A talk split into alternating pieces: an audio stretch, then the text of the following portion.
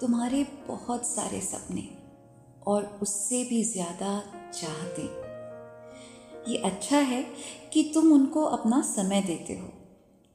पर यह सोचना भी ज़रूरी है कि क्या दस या बीस साल बाद भी तुम उन्हीं चीज़ों को चाहोगे? आज जो बातें तुम्हें परेशान करती हैं, क्या कुछ साल बाद भी ये मायने रखेंगी? आज तुम जो भी महसूस करते हो, जो भी बनना चाहते हो, एक बार इस पर भी गौर कर लेना।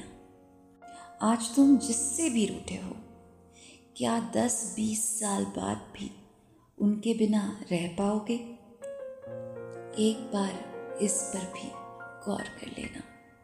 हो सकता है तुम्हारा तरीका बदल जाए। और अगर तुम्हें ये लगता है कि तुमने सही राह चुनी है तो चाहे कुछ भी हो जाए, चाहे कोई कुछ भी बोले, चाहे कितनी भी मुश्किलें आए, जान लगा देना। वो सुना है ना, कोशिश करने वालों की कभी हार नहीं होती।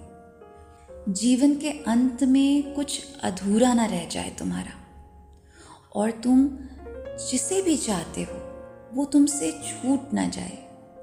एक बार इस बात पे भी गौर कर लेना। आप सुन रहे हैं प्रियंका समीर तिवारी को। Follow this voice